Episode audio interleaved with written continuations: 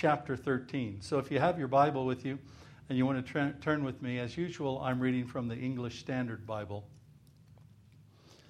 Chapter 13. And, and I'm going to start with the first verse, uh, although verse 8 is the focus. Uh, although, as I researched this, I began to feel like all these verses were important. Before we read, let's pray. Father, thank you for getting us back on track. Uh, thank you for everything starting to work again. Uh, I pray, Lord, that you'd protect us from any other glitches or problems uh, for the remainder of the evening. Uh, and we love you and we honor you and we praise you. And I pray, Lord, that you'd help me to speak your word to your people today. Through Jesus Christ. Amen. Let brotherly love continue. Do not neglect to show hospitality to strangers, for thereby some have entertained angels unawares. Remember those who are in prison, as though in prison with them, and those who are mistreated, since you are also in the body. Let marriage be held in honor among all, and let the marriage bed be undefiled, for God will judge the sexually immoral and adulterous. Keep your life free from the love of money, and be content with what you have. For he has said, I will never leave you nor forsake you. So we can confidently say, The Lord is my helper, I will not fear. What can man do against me? Remember your leaders, those who spoke the word of God to you. Um, uh, excuse me. Remember your leaders, those who spoke to you the word of God. Consider the outcome of their way of life and imitate their faith. Jesus Christ is the same yesterday and today and forever. May God bless to us this reading from His holy word. So, these last six weeks, we have been talking a lot about how we can prepare ourselves for the change that is coming. And I encourage you, if you've not listened to those, uh, to take a moment to download those. Uh, uh, there's some of those that are available online. Uh, all of them are available on SoundCloud, uh, soundcloud.com, uh, under the City Temples account there. Uh, so I do encourage you to, to listen to those because it really is important for us to prepare ourselves for the change that is coming and has already come, but it's going to continue to come into our world. Let me tell you, this thing is not over.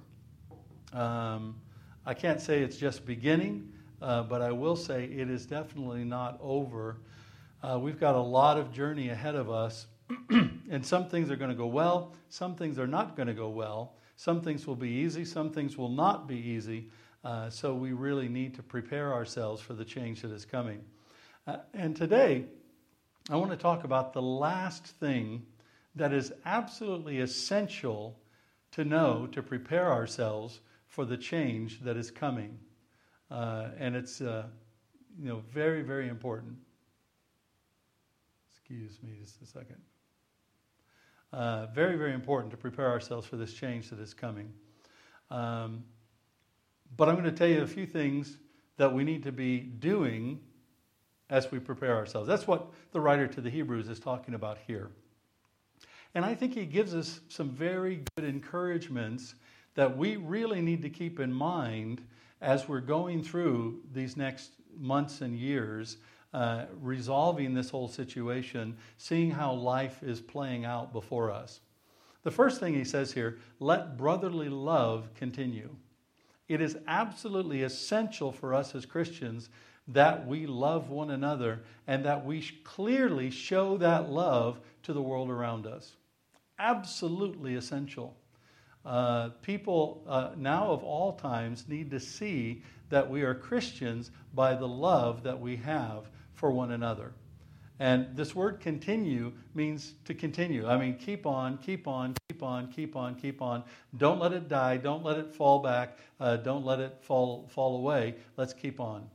Then he says this. He says, um, uh, the next thing he says here is do not neglect to show hospitality to strangers, for thereby some have entertained angels unawares. Do not neglect to show hospitality. I think in this coming season, showing hospitality is going to be one of the absolute most important things we can do as Christians.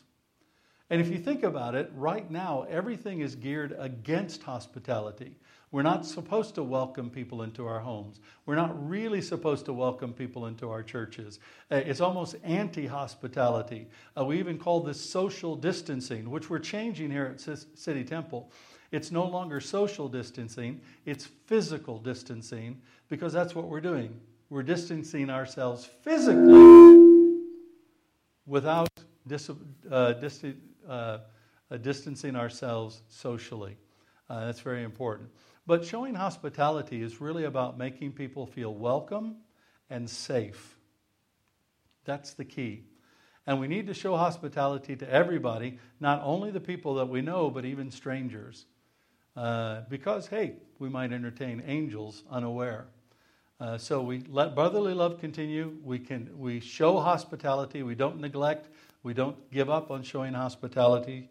Um, the next thing is that we need to remember those who are in prison and those who are mistreated, since you are also in the body. We must not forget right now around the world that we have brothers and sisters in Christ that continue to be persecuted for their faith.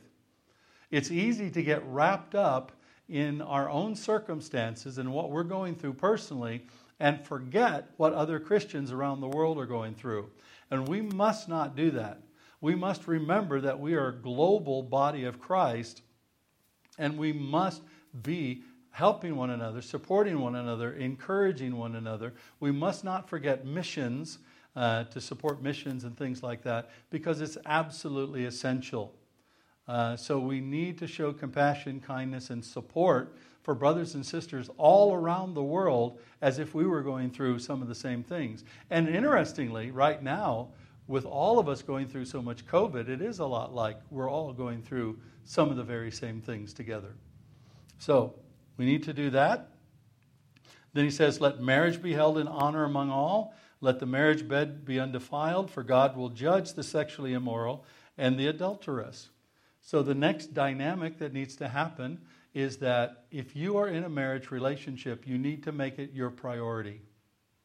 Your marriage is one of your most important priorities. And all of us, whether or not we're married, I mean, there's nothing wrong with being single. It doesn't devalue you uh, in the eyes of God or in the eyes of the, you know us as the church. Uh, there's nothing wrong with that, but we are called to hold marriage in honor and especially to guard ourselves against sexual immorality um, and to keep ourselves pure from that stuff.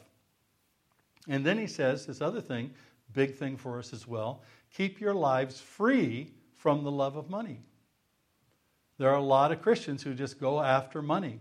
Uh, I talk about to Christians all the time. I think, golly, you're so selfish and self-centered because you know they're always looking out for themselves. They always want money for themselves. They always want to get more income just for themselves.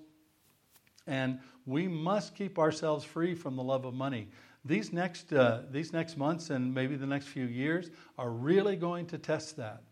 And our big question for with money is do we have enough to make ends meet? You know, if we have enough where we have food, clothes, and shelter, we need to be rejoicing in the Lord. And if God gives us more than that to share, praise God. And if we have other blessings, praise God. But we need to keep ourselves free from the love of money and be focusing on supporting one another financially as well when we go through difficult times. Uh, many, many may not know that City Temple, even as a church, we've done that for, for, for, for a couple of people uh, as they've gone through some difficult times here recently because of the virus and the situation. And so we need to be doing that as God's people, one to another. And it doesn't need to go through the church uh, each of us will know people who have needs that we can help and that we need to help. And so we need to keep our lives free from the love of money and remember that the Lord is with us all the time. He's not going to leave us, He's not going to be forsaking us. So let's be content with what we have because God's here.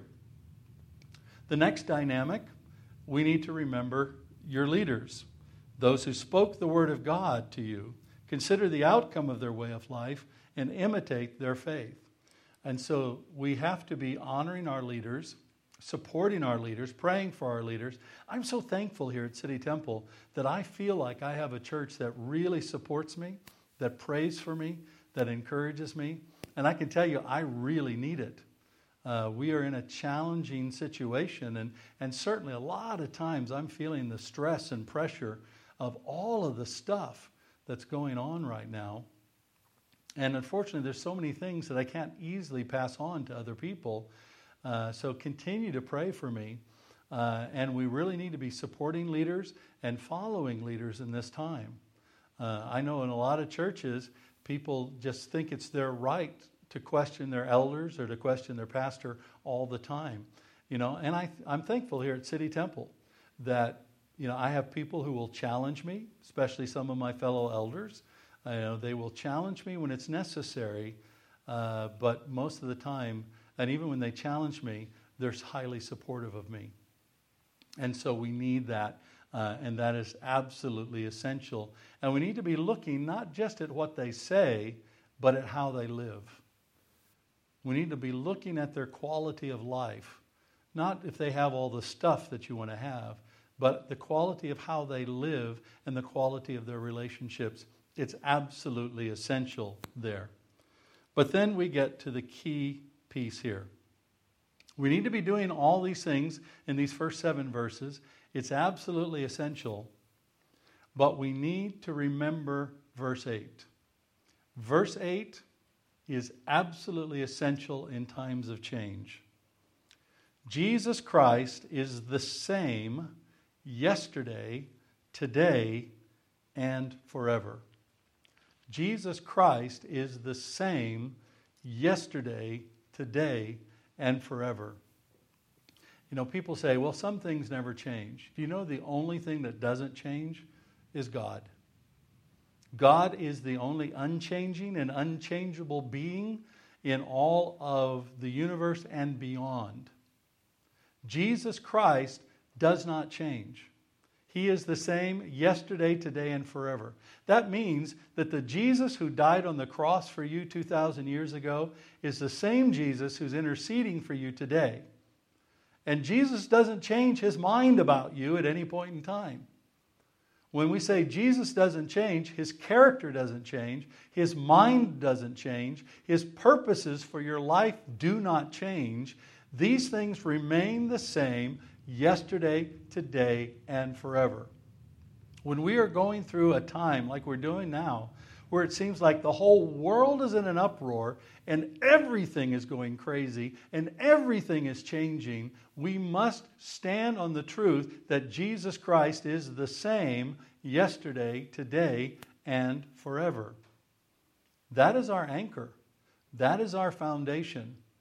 We can know resolutely that you know, our government might change, the economy might change, our health might change, our circumstances might change, our friends might change, our, our loved ones might change, uh, many other things in life might change, but Jesus does not change. And you cannot prepare yourself for change unless you know and believe that Jesus does not change. You know, it's one of the superior one of the superior things about Christianity over many other religions. You know, there's some religions that, you know, worship God, but you can never really be sure if God loves you or not. In fact, you can't even be sure if God's happy with you or not. You can go all the way through your life doing all the right things and then somehow mess up, and then you stand before God and He says, Oh, too bad, uh, and you're crispy critter for eternity. Jesus Christ doesn't do that. He does not change. And the only way we can withstand times of extreme change is to understand that Jesus does not change and he will not change. There is nothing that can cause Jesus to change. There is nothing that can force Jesus to change. There is nothing that can persuade Jesus to change. Jesus Christ is the same yesterday, today, and forever. And with that knowledge, we can confidently go through change, knowing that no matter what change we experience, one thing won't change, and that's Jesus. His love for us, His grace on our lives, His purpose for our lives, these things will not change. Let's pray. Gracious God, thank you that you are unchanging. You are immutable. That no matter what happens, you do not change. You are always loving. You are always kind. You are always gracious. You are always compassionate. Your heart is for us. Your purposes are for us. And we thank you. Jesus, thank you that you died on the cross for us, that you called us, you saved us by grace through faith. And this faith wasn't even something we did ourselves. You saved us and you won't unsave us because you never change. And we thank you for that. And we honor you for that. And we worship you for that. You are so good and so wonderful and so amazing. And we pray all this in Jesus' name. Amen.